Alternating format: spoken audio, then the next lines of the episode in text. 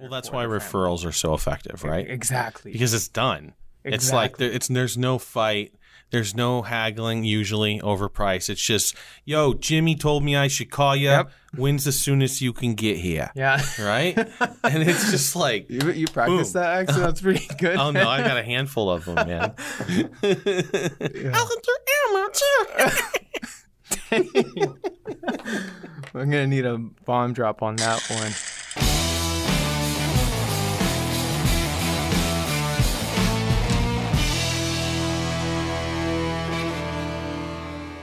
Ladies and gentlemen, welcome to the ServiceMonster Podcast. My name is Joe Kowalski and I am your host today.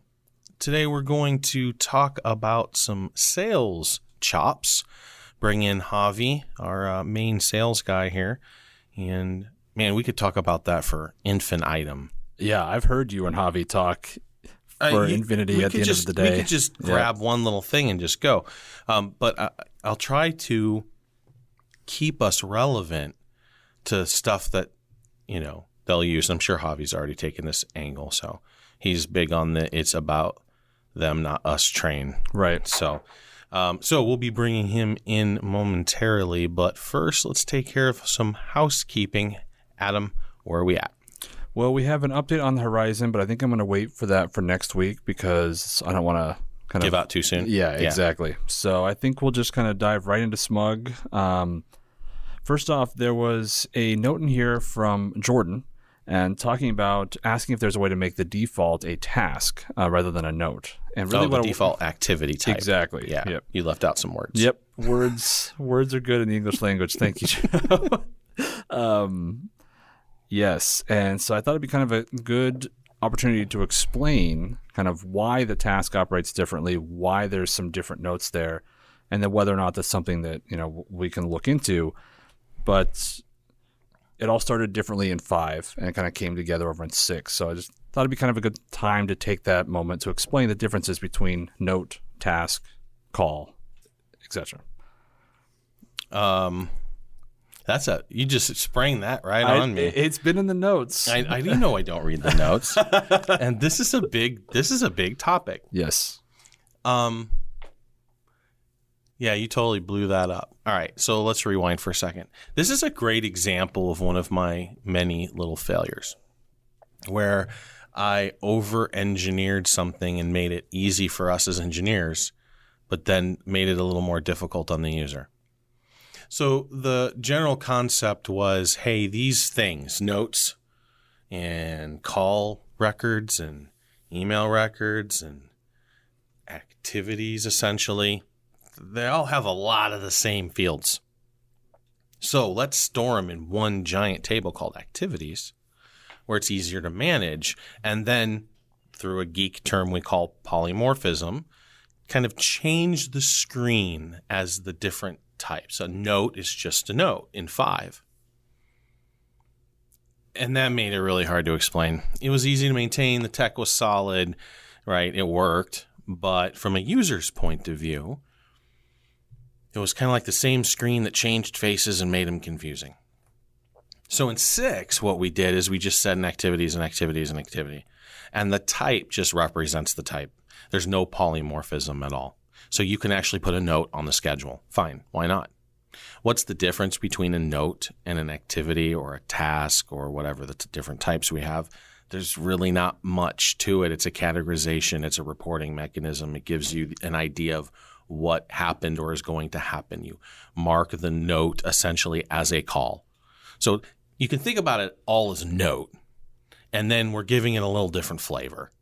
So now I understand what he means by most of the time I do task, not note, because that means something from a process point of view to his company. And I can sympathize with that. One thing that I would like to start doing is making things sticky. So when you open a note, if you change it to activity and you make all your changes and you hit save, the next time you open a note, maybe that's one of those fields that now it's stated as activity. Oh, that's interesting because then you can enter in a bunch of calls at one time, a bunch of activities at one time. And I mean, if you need to change it, you need to change it. Your luck of it being on the right one is one out of what is it, three or four? Yeah. So, um, So things like that. I want to make things like that more sticky. Certain fields make sense, like a BCC field on an email list makes sense. That should be sticky. Like not just a setting somewhere. That's nice because you can go set it up. But I mean, it remembers. It, helps you out. So we need to do more of that. So, um, so rolling this all the way back, where we landed on in six, I think is a solid piece of tech, um, and a fairly easy thing to explain. It's a note. That type just gives it a flavor and helps you in your business process. There is one extra thing though, and that's with the technician app. And that's where the question kind of sprung to is the only thing that really pulls through on that front page is a task. That's right. So, Well, and and then the idea there is in five, a task was the only schedulable activity type. right. But when we took it as it was all the same thing, when in six, that means anything could be scheduled.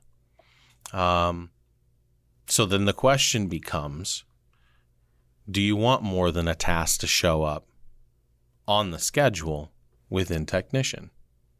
And to be honest, this is kind of the first conversation we've had about it internally, which demonstrates to me it's not that big of a deal. The ROI in chasing that down might not be huge. Maybe I'm wrong, and this is an opportunity for you smug users to jump in and rally together and say, please put notes on my technician schedule. More than happy to do so. There you go. Glad I sprung that on you. Yeah, there we go. So the next one uh, came through from Bruno. That you actually responded to this one in uh, Smug itself, but he's asking about export drip campaigns. And while the whole process um, might be best to just show a video link, we don't have to obviously explain the whole thing. But I think it'd just be one of those things that, you know, it. We could briefly just kind of explain what an export export campaign is, what it's for, and how the drip campaign kind of uses that process. So let's talk about it from a business point of view. So let's say I get talked into doing a fax campaign from a third party company where I'm just going to like send out faxes to commercial accounts, right? Well, I can set up a campaign that will then export a file. It's a what's known as a CSV. Uh, it opens in Excel. It's a spreadsheet format. It represents raw data for your accounts that match the query or the filter or whatever the output was from. And that allows you to send that file to a third party and have them then load up the call script, load up the uh, direct mail campaign, print the labels for the postcards, um, you know, what other third party tasks you might do. Email lists, right? If you're using, let's say, you're using MailChimp or Vertical Response or Constant Contact as your email provider, you would use these to keep your separate lists updated Yep. within there. So the CRM actually divides the lists up, keeps your current, current clients current, and then um, uh, and then you just keep your lists updated that way. And then you can, of course, you can go backwards, although that's not as easy. I won't even get into that can of worms. Sorry, I said anything. Yeah, um, I think it might be best if we just have a quick uh, video or, or, or article thing there. But Bruno, um, if you or anyone else is curious, the main kind of change there is the file itself won't show up on the drip campaign screen. It's going to show up where the transaction happens on the campaign screen. Are we em- emailing notification when it runs?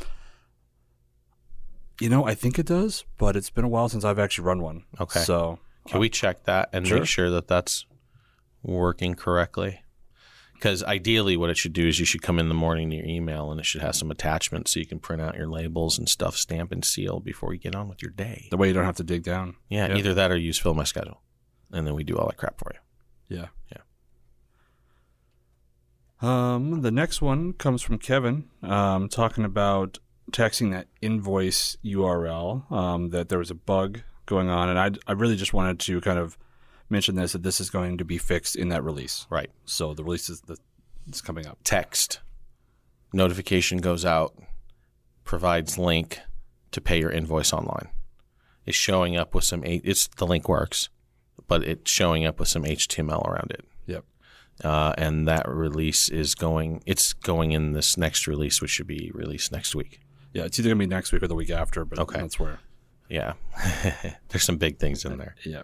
and some pre and pre big things that are hidden that only we will be able to see, so we can play with them in production and make sure they look cool. Very cool. That's right.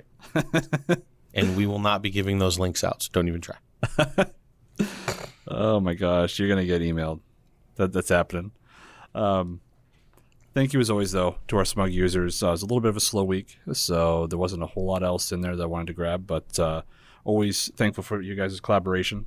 Um, for this week's deep dive, you already mentioned Javi. Everyone already knows him, but I'm gonna tag out, let Javi kind of sit in. Why don't you just do another quick just introduction to Javi, and uh, I'll see you guys in the B-roll. Yeah. Javier Santana. This is where you put the black magic woman. Should brought my guitar too. you, you can't. You can't have. You got to get on the mic. Can't have the last name Santana and not know how to How to Santana? how to Santana, man. That's right. yeah. One of the greatest guitarists of all time. That's right. He's got big hands too. He's right up there with Jimmy.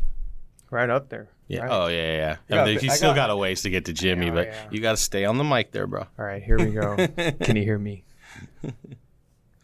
Right. So welcome, Javier. We're gonna um, talk about uh, sales, and um, that's kind of where we're gonna focus. We can do it for hours and hours and hours and hours and hours. So we have. yeah, I'm Yep. hoping that you've brought some chops to focus on. That's kind of about them, how some tactics that we know that that from talking to hundreds of uh, service providers Absolutely. things that will help them. So I want to focus on that. But I also want to talk about uh, how you are a living embodiment of one of the things I talk about uh, when it comes to building a successful organization, finding rock stars early in their game. You know, you're uh, you're uh, an entrepreneur who's early in their journey, and you decide to come work for ServiceMonster to see how all this shit works together. And so, uh, building bricks. So, talk a little bit about that experience, man. How you ended up here at ServiceMonster and, and kind of the sales flavor, but also that entrepreneurial journey and, and how you wound up yeah. Talking to these guys. Yeah, sure. You know, I uh, I moved to this town, and that's where I started looking for jobs. And um, I was, I don't know, the corporate environment never seemed appealing to me, but this is just different. It still has that that startup feel to it, uh, where every decision like like will make an impact five, ten years later, and I want to be a part of something like that, that big, right? And uh, um, I, I I think the biggest thing um that has been such a a mind rock for me, right, is like wow, there's actually stuff going. Like, um, okay, well, I come into a software company to find out that our biggest competitor isn't a software company; it's pen and paper. We're we're we're talking about shifting the foundation of somebody's business, somebody's livelihood, and when people aren't like first first off, they don't want to be on the phone with you. Right. Like they they And their pen and paper work for them. it's it's pen and paper. They they've done it for 20, 30 years or they handed it out to somebody else or they've they've worked their business part-time for a couple of years now. They're starting to take it seriously. And uh, they're jumping onto a software and it's it's it's painful. Or they're millennial and they download it from the store. That's right. That's right. That's right. And or because they've that's all they know, right? Yeah. Um, but uh, but yeah, it's it's it's been a pleasure, like up to this point, to understand their their mindset on how you can solve that issue. And what I learned more than anything is that I have one of these and two of these. I'm pointing at my mouth and ears. yeah. Right. Podcast. Yeah, a podcast, right? so we have two two uh, ears and one mouth, and I feel like sometimes letting them just talk about their workflow process because they're so proud of it, because they should be, because they're they're crushing it, and versus trying to come in and, and, and save the day with your software features Right. you know, at the end of the day, uh, I don't know. It's kind of like going to the doctor, right? If you go to the doctor and and doctor says, "Well, do you have a sore throat? Because I have a sore throat. You should have a sore throat."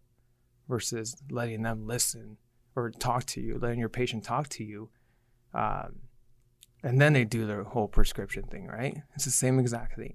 You have to let them diagnose themselves almost like, well, what's your problem? Here, let me see if I can fix that for you. And sometimes I can't, you know. So, ServiceMonster on your entrepreneurial journey has not only given you access to what's going on inside ServiceMonster, but now because of B2B, you see ev- all these, The macro. all these, every single owner operator trying to do their thing, right? Yeah. Yeah. So, it's a pretty good exposure. Right. So these guys, the sales game, um, and, and let's break this down for a second because I think people get confused between sales and marketing, and I just talk about it right because it's just second Yeah. for me at this point.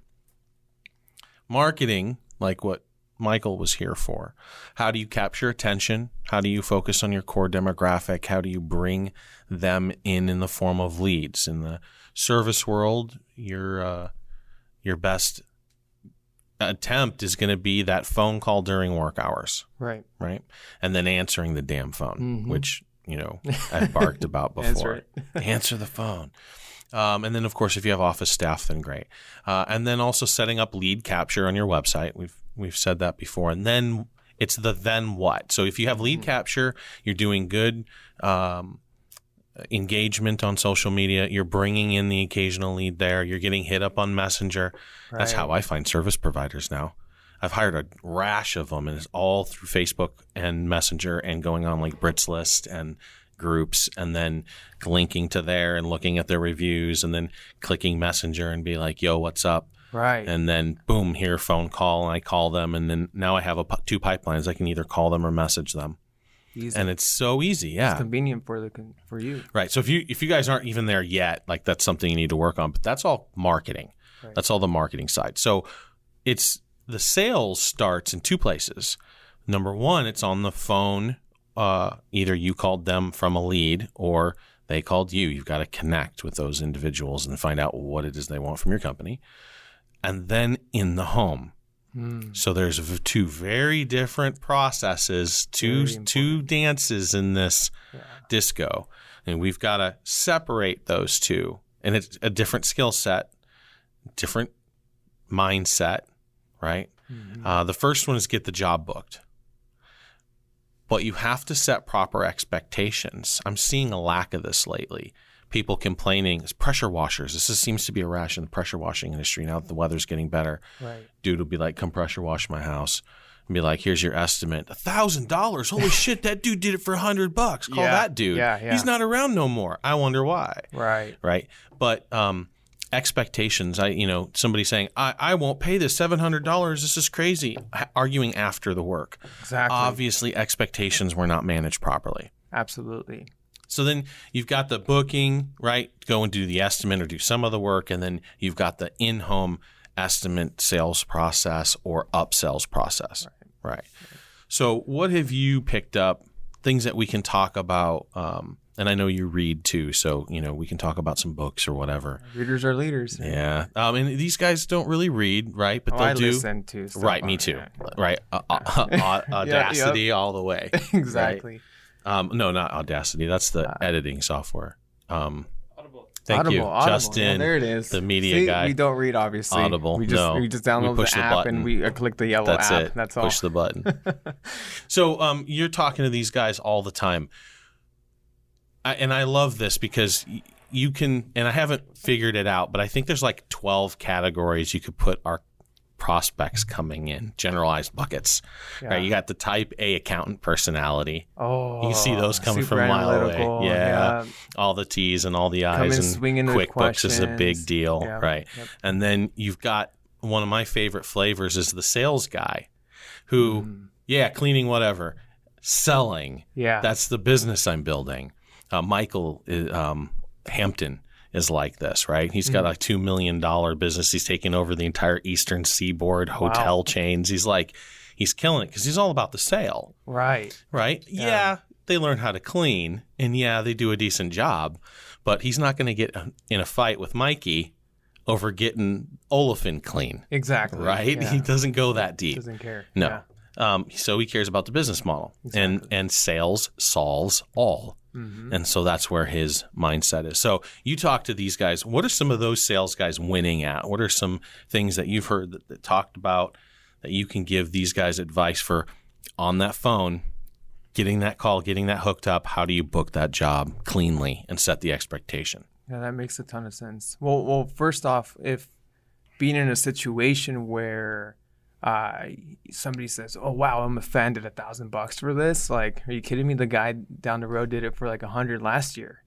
Uh, you see, like, that's having knowing what to say and how to say it. I think is sometimes um, handling those objections and knowing that you know it's it's gonna it's gonna be always the same thing. It's too much time you know, or, or too much money, you know, it costs too much. I need to talk to the spouse. All those objections, as long as you know them out in the field and you know how to respond to them, you're you're good. Your Right. book of objections. Exactly. Yeah. Just study those every day. I should I should be able to wake you up in the cold sweat of of of, of your of your sleep at 3 a.m. and say, Joe, it's too much money. But that's three hundred dollars an hour. Yeah, and then you should be able to just say it. Like, yeah, it's three hundred dollars an hour, but you have to realize I did I I worked this for thirty years. It didn't take me an hour to learn this. You're not paying me the hourly wage. You're paying me the value I provide and the expertise to give you this quality level of service. exactly. Go to your dentist and say the exact same thing. That's right. Right? Tooth extraction, you know, what what is that? It takes like half an hour. Uh, but I, I Back think office dentistry coming to your area. Fifteen bucks an hour. I'm all over that. that's right, man. That's why people go to Mexico for that stuff. That's right. oh God. but uh but but I, I think um setting the expectation is is is, is major um always you know uh, you're you're solving you're solving their problem you're you're there you know from the phone call the minute you pick up the phone call um, you're listening to your customer um, so Solving the problem. Like that's the biggest. that's because they're not going to call you when they don't have a problem. Exactly. They're not they're not gonna call you. like okay, it's it's you have to have that great customer service, of course, right? But if you don't solve their problem, you can be the nicest guy in the world. They're not calling you to be their friend. They're they're calling you to get the their their issue handled. That's right. And if you're not the most, you know, if you're not the cheapest guy in town, like it, it's not a bad thing. It's okay to have. Well, it depends on your target demographic too, right? Absolutely. Yeah. So this cl- this is where marketing and sales kind of collide. Let's go over a couple scenarios here that I've seen from a data point of view over the years. We'll take a company that has a, a decent marketing response, so they're managing their uh, and measuring their responses, and the responses in a couple campaigns are super good, but their close ratios are super low. They're not really booking any jobs off of it. Lots of leads coming in, not a booked job. What does that tell me? It tells me the expectations that the ads or the you know whatever the leads that were coming in, the lead sheets that brought them in, mm-hmm. didn't set the expectation properly, and so the agents weren't able to close the deal because once the expectations were then revealed, right. the fish got away. Right. You could see the inverse where you have, you know, not a great prospecting effort, but they're producing a certain number of leads, but you're closing 50% of those leads. It's pretty good. That's a pretty good number. Yeah. I mean, 25%, you know, ridiculous. I would say that's great. 20, 25% is great. Like, yeah. I mean, well, we kill it here, so know, we won't even talk about our numbers. But, um, it, but it's it's this slow drip lead thing, though, right? Because Right. it's getting people off paper and it's you know co- overcoming some of the mobile challenges that we have right now. Wait till we release that, though. That's a whole freaking ridiculously that hook lands, dude. Um, we'll have less competitors than we do today. that's right. Um, so you know, I I want them to kind of feel like the problem that they solve is the paramount crux. They're not going to call you if they don't have a problem, Yeah. and you've got to really focus on how you're going to provide value by solving that problem. Yeah. And that's what and that's what you should focus on. Like not the how long you've been there. Maid services do this a lot. I'm getting more into maid service groups and kind of helping them out. And man, trading dollars for hours is like the core mentality there. And trying, and you can see the bigger players don't have it. It's not. It's not. They're It's- running it a business, right? Yeah. So, uh, so yeah, it's it's a hard thing to overcome, but being able to stand up to that person and, and say, "Look, this is you have a problem. I have the expertise. You're going to be able to trust me, and I do quality work." Trust. Done. Trust. Yep. Man, that is that's key. And y- there's no book on how to sure how to win friends and influence people, right? Right. But, but you just have to go learn how to build that with people. You're not going to have a three step to everything, right? Uh, learning how to build trust. Like people will listen to you if they like you, but they'll give you their money if they trust you. That's right. and building that trust is um, i think that's that's that's that's business. Business isn't numbers. It's not statistics. It's not all these you know kpis business is people right? Always comes down to people. always comes down to people. So every interaction everybody in your company from from the ceo to the guy doing the you know pushing the wand or or uh, moving around a squeegee on the window needs to always be selling no matter what. Whether if you're selling value if you're se- upselling whatever the case is selling them on the fact that they made the right decision and they're going to continue to make the right decision if they call if, if you call us again um, I don't care if you say, well, you know, well, I'm not a salesperson or whatever the case is. Like, yeah, you are. Stop selling me on the fact that you're not a salesperson. That's right. and uh, if you have that mentality in, in your company that you're always selling no matter what, um, then then you're then you're good because then it, it's one step like it's always a drip. It's always a uh, a way to kind of showcase whatever it is that you're trying to to, to solve. And you're giving your your how would I say you're giving your customers reasons to brag about your service to their friends. And the more you can do that, the more your company establishes that like trust with with that person and then well, that's why their family. referrals are so effective, right? Exactly. Because it's done. It's like Exactly. there, it's there's no fight. There's no haggling usually over price. It's just, yo, Jimmy told me I should call you. Yep. When's the soonest you can get here? yeah. Right? and it's just like, You, you practice Boom. that accent. That's pretty good. oh no, I got a handful of them, man.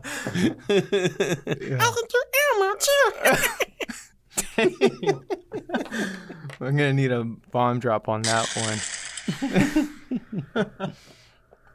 anyway, no, yeah. So trust. Um, solve their problem, get their trust. Now, again, there's a million different ways to do this, uh, but you don't want to do it. You don't want to try to establish trust while you're selling them. That's the worst time. Right. Oh my god, because they already have their guard up, right? Yeah. And and you and you're not looking to jab or hook. You're looking to have a handshake. Yeah. And yeah. they're all like, "What's up, bitch?" yeah. And you know, no, that's not how you. Th- no. It's a long term game. So how we break that barrier is we produce giant amounts of content that give business stuff away for free. Right. Um, and then you listen and you go, oh, yeah, that, that Joe sounds like he kind of knows what he's talking about. And they did process a half a billion dollars in invoices last year. And Maybe I should listen. I've never caught him in a lie, and he's been live on social for three years, like at hundred percent. Yeah. the people that work for him seem to kind of like the company and what they're doing, and their customers are pretty freaking cool. And then bring, bring, yo, Javi, what's up? And you're like, are you ready to go or what? yeah. Yeah. And it's uh, How can we solve your problem? What problems are you having right now? exactly. They're like halfway there by the time the phone rings. That's right. And and when they're not, they're at least receptive to to hearing it. Yeah. Because most of the time they've seen us on social, like not all the time, but And and when they don't, it's always that referral that you were talking That's about. So and so told me to call you.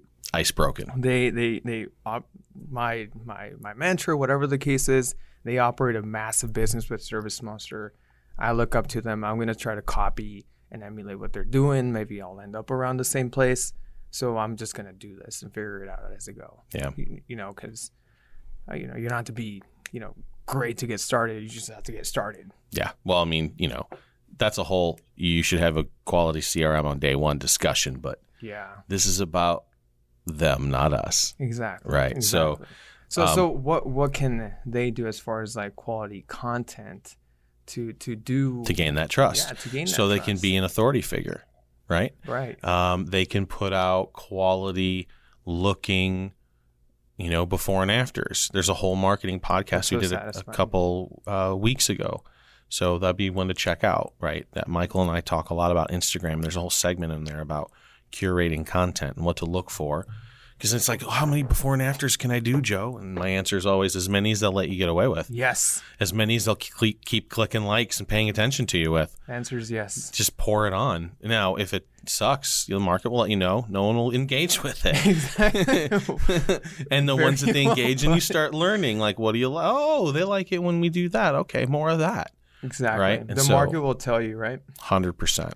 Uh, and social tells you quick. It's like a echo chamber, so it's pretty. Spiral. Yeah, it's pretty good. Yeah. So, uh, what else can we? So, right, uh, solving the problem, establishing trust, hmm content creation ahead of time helps with that if you're doing, you know, if you're consistent. Because Yeah, consistency is a tool that helps build trust pretty quickly. Yeah. Right. There's a even a tactic that was taught, um, you know, about um, sending letters. You send three letters, and this works. And, you know, I think Joe Polish has a model off this three letter. I don't know if he has this tactic in it though, Hmm. And it goes. Look, you send the first letter and you say, hey, I'm going to be sending you a couple letters over the next couple weeks where we're going to touch on this topic. Setting their expectations. Then the second letter comes out and reminds them, remember when we sent you the first letter and we said we're going to send you a couple more? This is the second one in the series. And uh, we'll be sending you a third one after this. Hmm. And just that alone helps to establish, well, they're consistent. They, they did what they said they were going to do over a period of time. And so many people fail on consistency Crucial. How you do anything is how you do everything. Totally. So that whole process helps to establish trust too. So you can use stuff like that, blog posts that do that, email, uh, you know, email mass emails that do that. Yep. So you can you can work it, but it is a long game, Yeah. right? It is a very long game. There's no shortcut to it. If you wanna if you want a shortcut, go buy a lotto ticket. Yeah. Yeah. Uh, and then I would also say that when you're shopping in towards the higher end of the value market, not just the higher end market, but the higher end of the value market, and then moving into the higher end market, the dance of negotiation and price shock just kind of goes away. It does. So then you have the conversation is how quickly can you come and do it? Do I already trust that you're going to do an excellent job? Are you worth the extra, you know, ducats I'm willing to throw at this? Mm-hmm. Um, and to a handful of people, there's a there's a demographic out there. The answer to that question is yeah, I don't care. Yeah. it's like thirty bucks an hour or sixty bucks an hour. I'm not losing sleep over it either way Right. right? And, and to a lot of people, that's a huge difference, right? Five hundred dollars a day to a contractor is, you know, a lot of money. But if they're solving your problem, Exactly. then you're rolling with then it. you don't have to do it. That's right, saves you a lot of time, focus, and, and energy. I mean, right. So going after those higher tickets, but then what does it take to get there, right? That trust it level, takes trust. right? But you, you're always looking to recruit up, right? Like uh, if you're if you're in the wrong demographic, um, you referrals. If you do good work, you're gonna get referred up. If you do bad work, you're gonna get referred down or not or referred at not all. referred at all. Yeah. yeah. So, so, um, but you know, if you're not, if you if you feel trapped, you have this demo. My my town doesn't blah blah blah, and all those Because my excuses. town's different, and right. It's or hey i'm running a successful operation. I'm hitting the value market. That's kind of the blue ocean. Uh, my competitors can't do it because we we can do it cheaper. Like i'm all cool. Like if your margins are good and that's your business model awesome. You just have to you know your sales chops are just going to have to be better. Mhm. um, but then again it's a numbers game right door knocking you can't cold call anymore don't do that Mm. that doesn't build trust Mm-mm. door knocking though, leaving flyers, that kind of stuff, help drum up business. Again, that's more on the marketing side to bring in those leads, yeah. but then being quick to follow up on the leads. So solve their problem, do it quickly, gain trust, And gain trust. Yeah. Yeah. I mean, and that's you it. can't can't focus on that more. Uh, I mean, that that when when you said that, man, that's like, I you're going into people's spaces. Man. No kidding. Like like their their best friends don't even go in there, Yep. and or the backyard. That's like right. That. They're they're not Master home. bedroom. Exactly. Yeah, where you hide all the bodies. all the bodies, man. Right. but uh, that trust is is is key, and you just gotta be a good person. To I mean, you can't teach that. Kindness is gangster. That's true. So Yeah. Yeah. Yeah. So if you suck as a person, you probably shouldn't own a service business and or find a salesperson who can take that role. right, right. if, if people get creepy vibes from you for whatever reason, you're probably not going to be selling yeah, shit. we, we can't help you. you know, but you know, uh, if you're if you're charismatic and you your shirt's clean and you don't smell smell like cigarettes or smell like pot or smell like bo hmm saying you have to like smell like 50 Cent or anything Mhm. like that guy Nothing pours on the fancy, cologne, right? but like you know, just be presentable. Exactly. Have your teeth and they're clean. Yeah. I Yeah. mean, so, I mean, some people haven't smelled since like Nixon was in office. Man, like right. just just smile. I don't care if you have no teeth. Yep. Like, Decent haircut, right? yeah. It's like don't like don't display the neck tattoos proudly, yep. Yep. right? and and smile and be positive. That's so- massive. I want to focus on that positivity hmm because you can be a decent salesperson. You can gain the trust through authenticity, but you can also be like that. Yeah, man, I hear you. Life sucks. hmm Let let's get you scheduled so we can take care of this problem for you. Like no energy, saying all the Right. right things, but just like It's how you say it. totally. And again, smile can be heard over the phone. It can. Yeah, It- I it say and definitely again. That's the first time we said it in this podcast. I'll say it again so that it's relevant. A smile can be heard over the Oh telephone. yeah. Absolutely. yeah. It kind of reminds me of the story of uh, you know being pessimistic versus op- optimistic, right? Um, family with two boys, they're identical twins. One's super pessimistic, one's very optimistic, and the parents kind of get together like, okay, let's try to make the pessimistic optimistic and vice versa. So they buy a pony, and in one of the kids' rooms, they put that pony in there into the pessimistic um, kid's bedroom, right? he walks in there and uh, like oh man there's there's a there's a pony in here. It, it sucks. Like it's it's it's pooping everywhere and like it smells bad and it's gonna kick me and all these things. And and and then the the the little optimistic boy goes into his room and there's a bunch of horse crap in there just everywhere just covered in poop man and and he's like the parents walk in there he's covered in poop. He's like digging around everywhere and like, what are you doing, boy? Like, what, what's going on? Well, with all this horse crap in here, there's bound to be a pony around here somewhere. like, it's always trying to find the, the, the, the positive, uh, you know, thing in something that you can't control, right? Like, if you break down the word responsibility, it's the ability to respond to those outside circumstances, whether if it's a bad customer or you you had somebody cut you off in traffic and you uh you pick up the phone the next second and and you know joe's cleaning services is you know they write a bad review about you because you had a bad day. Like don't let that affect you like, like always find that positive um, thing in any circumstance right like um, that goes a lot further, whether if you gain somebody's business or not. They're going to remember that. Leave them better than how you found them. Yeah, positivity. Just being positive, rolling with the punches and adapting, smiling and being positive. That's right. Fight with your girlfriend in the morning, that's fine. Leave that shit alone when you walk into Mrs. Jones' house, you smile. That's right. Bottom line. Be positive or find salespeople that are positive. Yeah. That's the beautiful thing about business, right? You can recruit what you're not. That's right. And, you know, and in school, that's called cheating. right? Yeah. Yeah. So uh, then they're in the home, right? They got the estimate. They booked the job over the phone. Now they come into Mrs. Jones' home. So you got two flavors here, of course the estimate game, right? The proposal.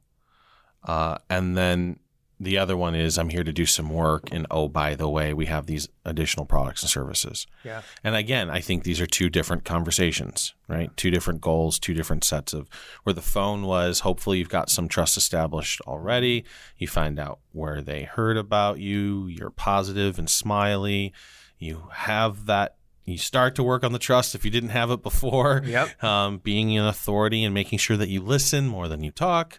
Yeah. Uh, and man, there's one more little piece in there, but you know, well, go well, go well, back I think also like asking the right questions, right? yeah. A- asking the right question is is way better than a thousand good answers. Well, it goes with being a good listener. that's right. So yeah, ask the right question and then shut up and let them tell you. And then you can even use techniques like shadowing, where you repeat the last three or four words that they said in order for them to continue on and explain more, Mm-hmm. feeling like they've been listened to, and then also Great getting advice. confirmation that you know, uh, and then you know, summarizing uh, what it is you think you've heard. What I've heard, Mrs. Jones, is that you know you need somebody to take care of these windows for you.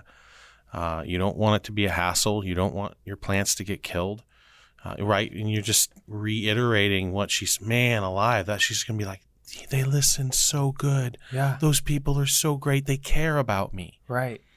Yeah. So, so in the estimate, uh, that's a big part of the estimate, right? Because now it's kind of like that sales conversation, but you're face to face.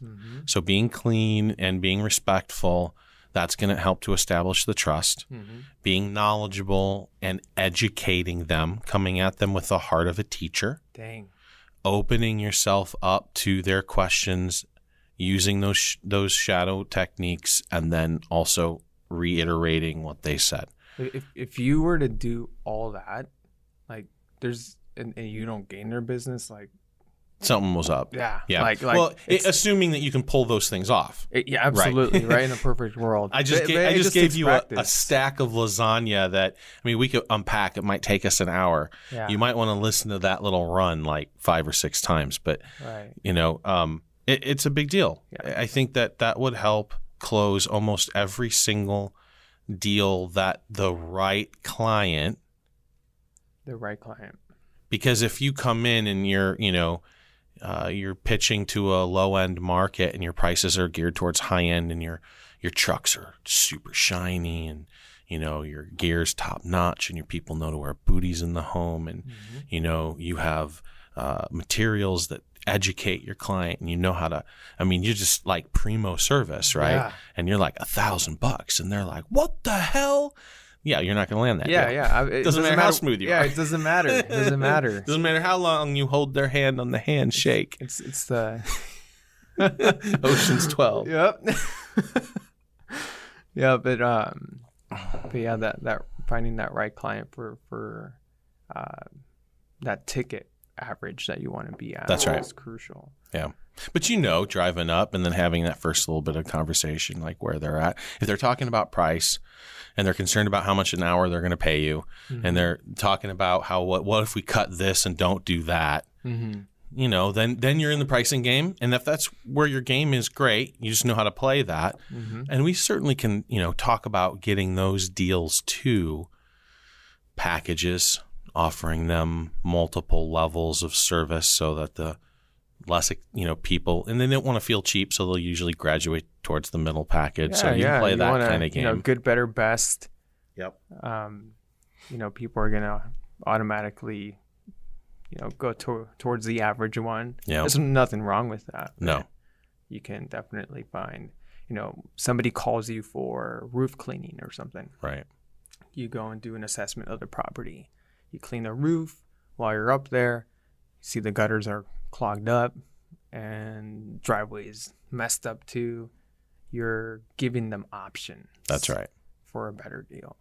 Well, I think that's what um, one thing I like to kind of coach is this concept of an inspection. Mm-hmm. It's not an estimate, and you can do this if you already have a work order. So, Right. so this is kind of your, you know, I'm a professional. I'm going to come in and I'm going to assess the entire property. I'm going to look at areas of concern Mm-hmm. like a mechanic would, right? And say, look, dude, you really need to take care of this now, or you've got maybe 5,000 miles Yeah, before yeah. you start thinking about this. what, what kind of mechanic would just do the work that you think is wrong? when they know that there's, Something else. especially if it's safety, right? Exactly. So, um, so you can then present them with, a, look, I've done an inspection. Looks like you want us to do these items. That's great. Um, in addition to that, I would strongly encourage these, and we can talk about what those mean. Um, I would encourage you to either get these done now while we're here, think about maybe having us back out in six months, so doing some of these other things that I noticed that we can help you with. Exactly. And then here's a handful of optional things that you know people are are um, they like to do when they get services like this. exactly. Uh, and then let Mrs. Jones simmer on that for a minute. You don't even have to push it. It doesn't need to be the gold chain snake oil salesman. Nope. Um, but you know, making sure they're aware of all the options. Exactly. I think that's a very powerful tool. I- if you do it right, you don't have to sell it. No, Like they they will just be receptive to it. if Like, you come at it from the heart of a teacher, Mm. I'm educating you on the value that the company can bring you in addition to what you already know. that's right. Whether you use a service is completely irrelevant to me. I would love to provide you with as much value as I can. Boom. Right. If the value is come here, do a work for half an hour and get out so I can get on with my life, then we're in and out in a half an hour. And never call you again. Or they will. or Or, they will. call you next week and have you do that thousand dollar job. Exactly. Right. Well, well, yeah. Well, what I meant was like, um, without Skirting without away from the minimum with- thing. Yeah, yeah, exactly. Like, Minimum job. if if you at least try and give that assessment because and show that you care, Yep. but just do the work that they initially called you for, knock it out in 30 minutes, say, "Hey, I'm going to leave you this for the future." That's right. I'm still going to uphold it if you ever want to call me again. Right. I'll follow up with you in 6 months and you do what you say. Yep. That's different. Huge. But if you just go in, get your money, get out, Transactional. transactional like There's no value add there. yeah. I mean, they may enjoy it if you do a good job, right? They may be like, oh, you know, really clean, really fresh, really shiny. My plants aren't dead. My squirrel's not dead. Like, everything's good. yeah, my cat's still around. my cat's. yeah. Uh, then, uh, then yeah, then Yeah. cool. Then, and they, you know, and then if you have a good client retention strategy, then it's likely that they'll use you again. Exactly. No, no surprises, right? and, and that, But that's where let's go above and beyond a little bit. Yeah. Because mediocre is so, you know, mediocre. yeah. Exactly. Although mediocre is a really low bar. Show up on time, answer your phone, do what you say you're going to do, care about your service, fix anything that happens from your client's point of view, listen to their concerns.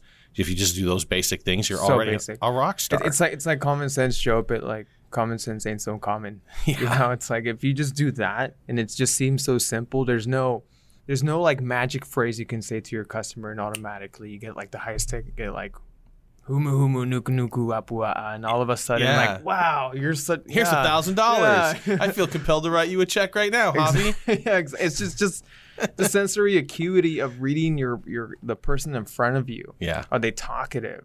Are they are they open to um I, like in a, a conversation? If they if they want it to be transactional, I'll I'll let it be transactional. If they Right. don't want to like Mu- No muss, no fuss. yeah Right. exactly no no fluff right.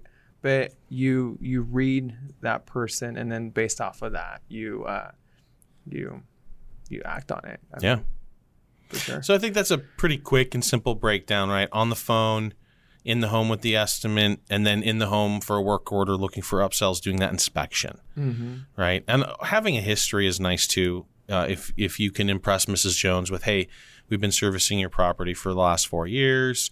Looks like we did this a few years ago. We could do those again.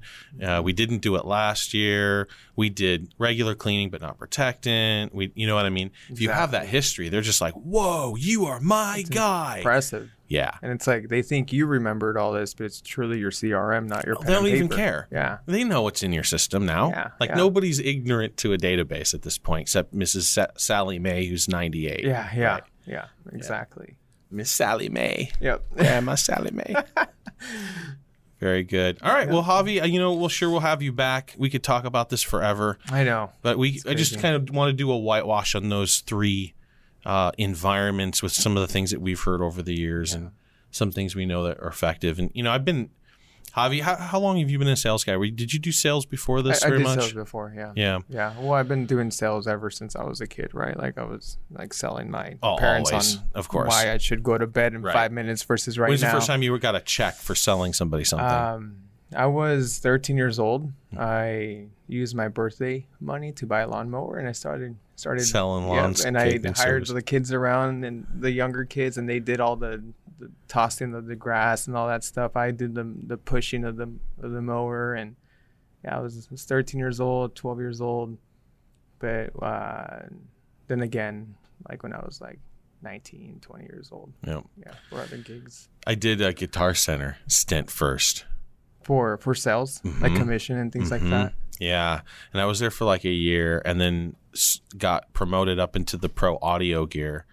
So I was selling the Yeah, consoles you- and the two inch. did school for all that stuff. Yeah. Yeah. hmm And so they gave me some chops there, and then uh, door to door for Ooh, that's promotion, hard. business to business, door to Oh, door. So running around San Francisco high rises, trying not to get caught with security, knocking Oh, on doors and selling. Dude, you want to talk That's a about a r- game? it's a rush. Oh, it's so great. It's that, that was the funnest thing. It wasn't going into areas where you know just knocking on doors and talking to those business people. That was fine, but making the sale in under three minutes because you know the security guards probably It's coming. following you. Because every once in a while there'll be somebody who calls up. There's a solicitor in the building, right? and so, but he's got a he's got a lag on you. Yeah. And so you got to change it up. You like go up three floors and down five floors and up seven floors. You like hit three people. Oh man, it's Dang. freaking great. So so that was like a pressure cooker. I like challenge. I was- I was just bored as crap. So I would challenge myself on how quickly I could make those promotional sales. There were ticket of six. It was like a sheet of six tickets, uh, thirty six bucks for the sheet it was a promotion for something like paintball or a cruise or where the tickets would normally be let's say 20 or 30 bucks a piece anyway Hmm. so it's a huge deal right. and so you could sell these things pretty quickly assuming they're legit right yeah. to the individual and then they could like give them out as To their employees. some- yeah. and so it's just and if they had mad money laying around or they they had the control of the checkbook you know they'll take 10 sheets sometime at a pop You just got to talk to the right person. yeah. And so anyway, so that that was fun. And then Cutco Cutlery, you know about Ooh, Cutlery? yeah, Co- Cutco. Yeah, I did door to door. That's B to C. Yeah. So knocking on consumer doors. Yeah, actually, the the first time, I, I think I was like 15 years old when when somebody came over to our house and sold us Cutco, man. Yeah. Uh, Three hundred dollars knives oh door to man, door. my my parents spent a lot more than that. Like Yeah. we we they still have it till this day. Do they? It's yeah. it's crazy, but uh, uh, that is that's some that's some hardcore stuff. If you can do if you can do door to door, you could.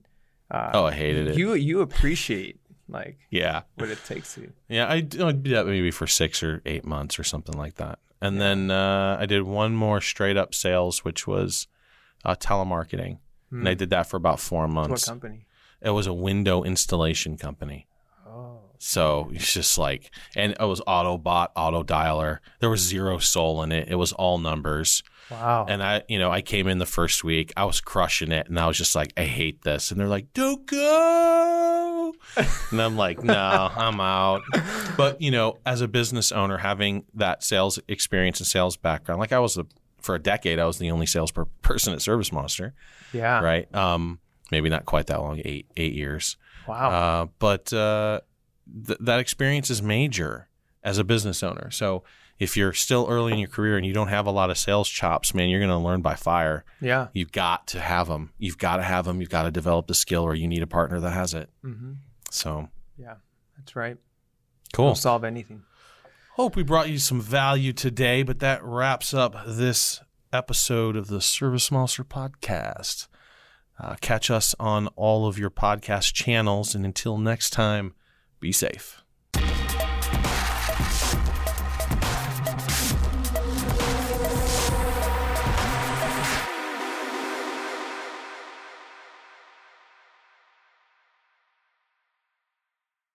So, the only thing I want to. What is going on here?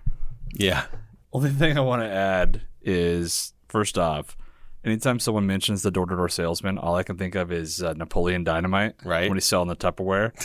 and he just backs up over it and it just explodes and he just peels out to get out of there.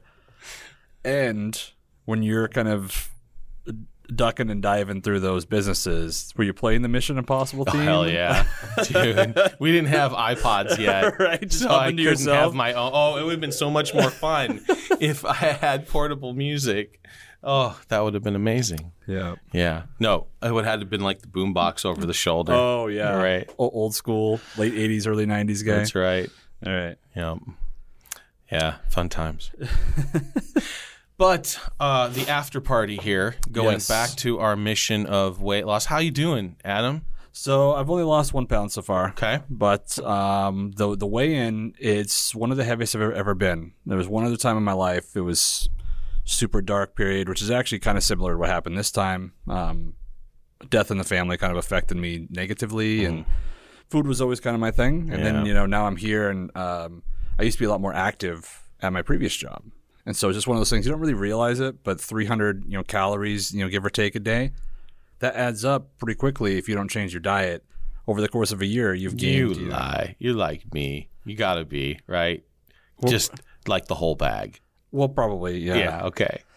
Because that's what every that's what we it's closet. Like nobody talks about this shit. Yeah. Even comedians like they'll they'll skirt on it. Right. But you know what? My wife and I, and so I know it's because it's my wife and I.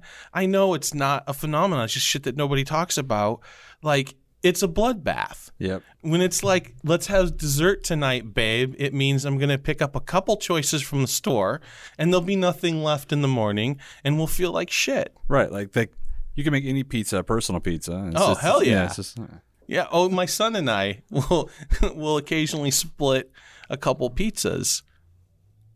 We'll each have a whole pizza. yep. yeah, me and my 19 year old. No, that that's exactly it. Like food was always everyone has their vice, right? Everyone has some sort of vice, and for me, it was always food. Like that was that thing. And the hardest thing about it, when that's your vice, right, is that you can't really stop eating. Like if it, if your vice is smoking, it's difficult, but you can survive without a cigarette. That's right. though some of you probably maybe don't feel that way when you're quitting but um, you can't just stop eating and so there's really kind of some kind of psychological things you have to do and then there's, like you said like there are some different diet things that you can do to help Uh, yourself well, that's interesting because it brings up the topic directly that I wanted to touch on. Um, just real briefly, my weigh in, I have done jack crap with the death of my father in law and putting our house back together. I have not yet officially started my journey. I'm still eating crap. Now, I'm not shoving my face full of food. It's just my calorie intake right now. I'm not monitoring, I'm not doing anything that I need to be doing. That being said, I still lost three pounds um, just because I'm not gorging. probably stress more than anything with all this this last couple of weeks You know, stress doesn't affect me that way. I just bite my nails. That's about it. and that's just all the time because I got so many plates. right But the thing I wanted to touch on, and coming back to what you were saying about um, mentality and habits, there's a very interesting thing that happens in the flora and fauna in your gut. And I picture it like a war. Picture it like Game of Thrones. There are a handful of factions, and they're all fighting for resources. There are trillions of bacteria, and there are dozens upon dozens upon dozens of different species of bacteria. Each of those bacteria eat and produce different things. Thank you. When you eat sugar, for instance, uh, let's say the Lannisters swell in numbers, they get a lot bigger and they start to starve out some of the other families. That's not good. And what happens when you stop eating sugar, and you can check this out, I've read multiple studies on this. In my analogy here, the Lannisters will start producing hormones which will directly influence your cravings and behavior. Let me state that more plainly. The bacteria in your gut have mind control over you. And day one, it's pretty simple. You're like, I'm going to start a diet. Here we go. Day one's pretty easy, man. I did pretty good. I feel pretty good. Lay your head in that pillow and it's all good. Day two, you go, oh man, candy bar. Wait, nope, nope, I got this. I got that oh, hamburger. Nope, I got, I got this. Day two, not a big deal. Day three, you're like, shit, I already ate something and I didn't really think about the fact that I shouldn't have been eating it. I forgot I was good over the last, oh, my day's ruined. Fuck it. Let's go get some ice cream. yep And so that's how they get you. So, in order to give yourself the best chance of success, the first thing that I've learned to do going on this journey multiple times, uh, is you have to reboot your gut. It it gives you an immense edge.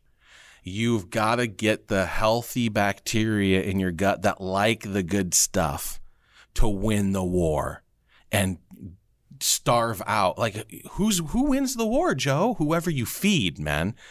You stop giving sugar and refined carbohydrates to the Lannisters and they'll scream and yell and for 2 weeks you'll get headaches, you'll won't feel good, you your your uh, your energy levels will actually go down.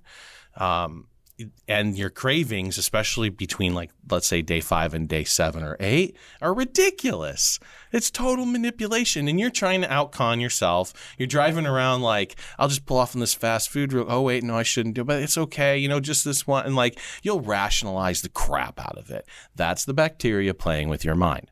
So if you can get past that couple week period and reboot your gut, and there's a handful of ways you can do this, right? You can just you, you have to stop like taking in the sugar and the and the refined carbohydrates completely 100%. You go to meats, you go to nuts, you go to veg, you go, you know, very little fruit if any. You do that for 2 weeks to 3 weeks and that will help reboot. And then on top on the downside of that, you start rebuilding with things like yogurt or, you know, sauerkraut or kefir if you're really in the know. You can make kefir. Kefir is amazing. It's a fermented milk. Right. Yeah. Yep.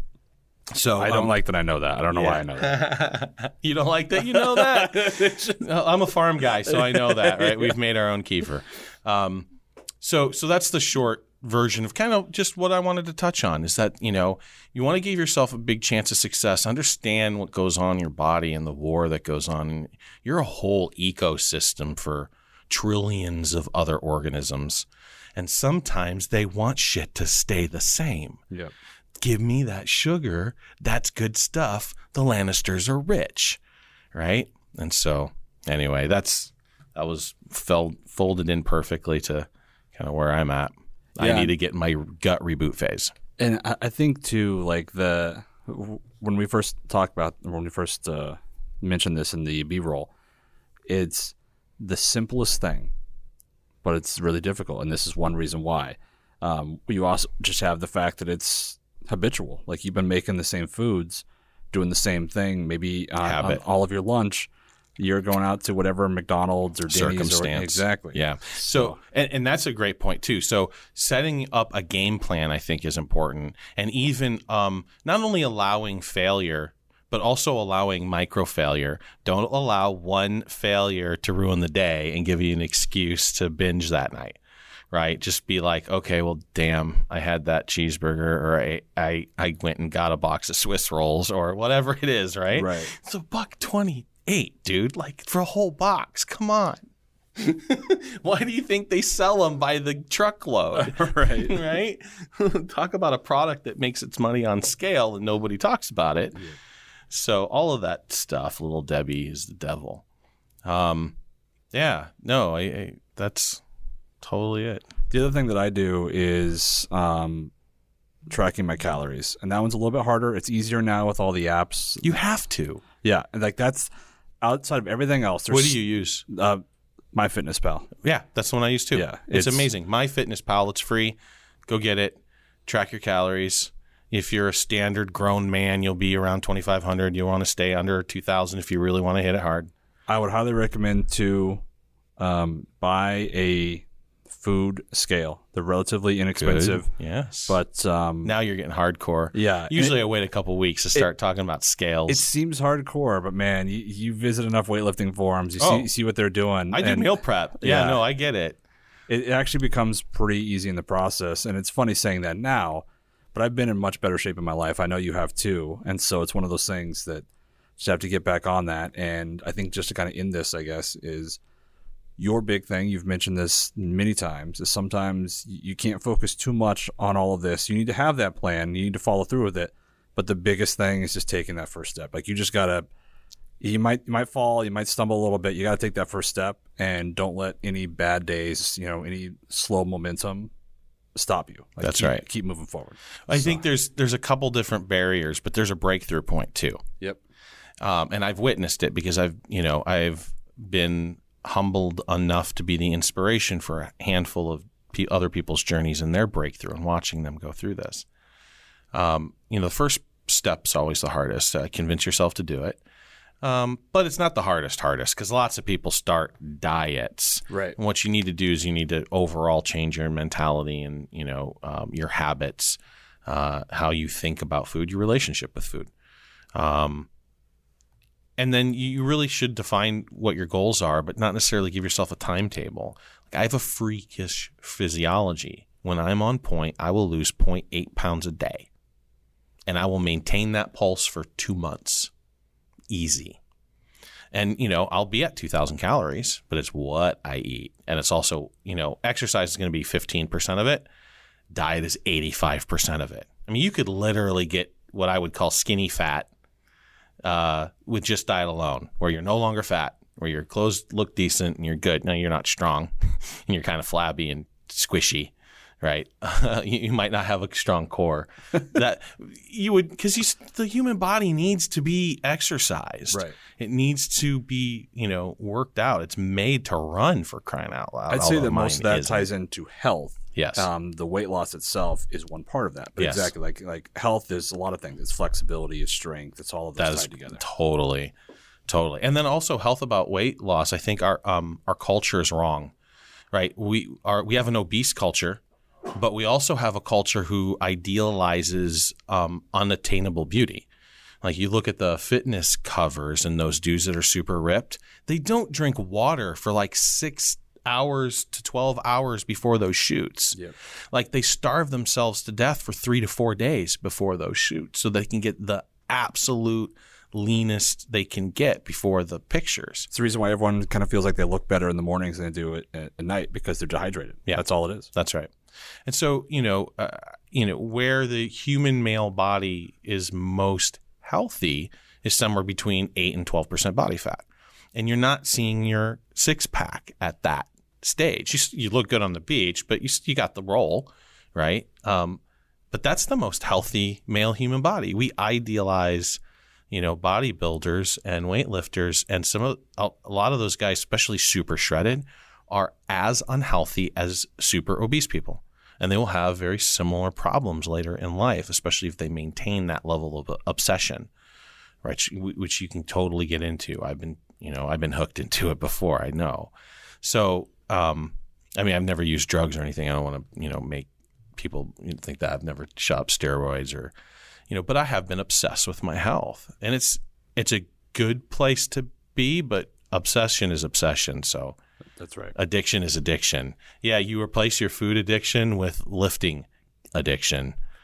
Congratulations, you're still an addict. Yep. so you know, th- there it goes into that. But yes, the first step is is I wouldn't say the hardest because it's the most frequent, but it's definitely difficult because you're setting yourself up to I will, but in the back of your mind you're like, yeah, but I really like cookies. and then you know uh, you, you get into it you get those bacteria then whispering to you that's where shit gets real Yep. in that second week third week now one of two ways you start seeing results you get excited you keep up the momentum you use that to drive you everything works out and eventually you're golden and then you know are is it sticky is it going to last uh, and then the other way is you don't see results right away and that's when ton- that's when tons of people give up. Like I've been giving up all this stuff for the last freaking three weeks, and the results I'm seeing aren't there. Now, I have a hard time believing these stories, to be honest. And that's where the calorie tracking, the like the the uh, all of that comes into play because sometimes you're eating more than you think. You'll fool yourself Yep. all the time. And so, at really, I have a really like my metabolism. Like I have a thyroid problem. I take a pill. Yeah, it could. play It's like a few hundred calories, man. Come on, it's not really like the big the big shift. And then what you eat too, right? That's what uh, these apps are going to help with as well. Your micronutrient levels as you start to play, and we'll talk about this in later episodes. Your balances between your fats, your proteins, and your carbohydrates super important. Get your carbs low. You get two sources of carbs: rice and uh, uh, sweet potato. That's Yep. it. That's it.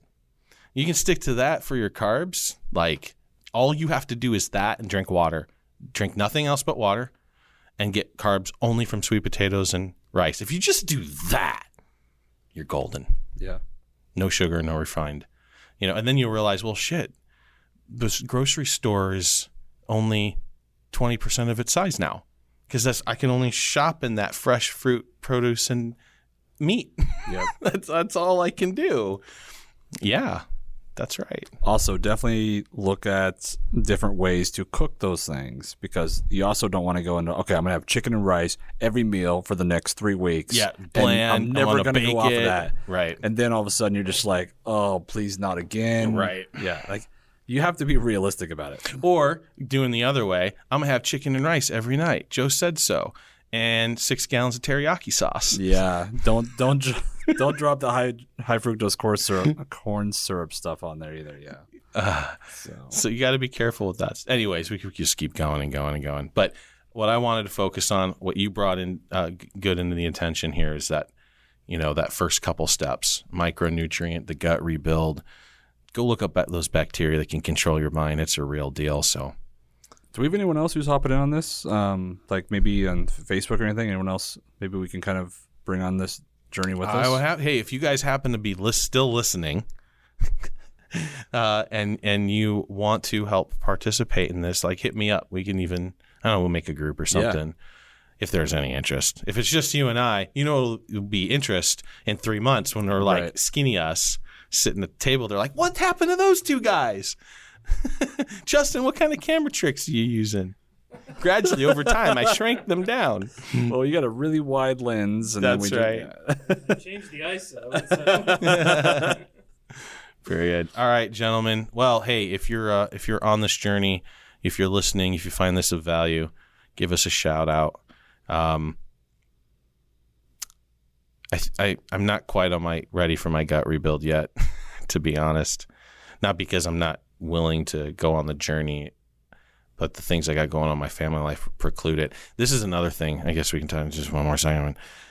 Having ways to fail like I have escape hatches and I'll share those like where it can be a cheat but it's not going to affect you not going to hit your metabolism it's not going to hit your but it gives you a, little like oh okay I can get on right I can I can st- keep moving forward cuz that craving just hits or whatever. Yep. even even in a pinch like shit we didn't take the meat out.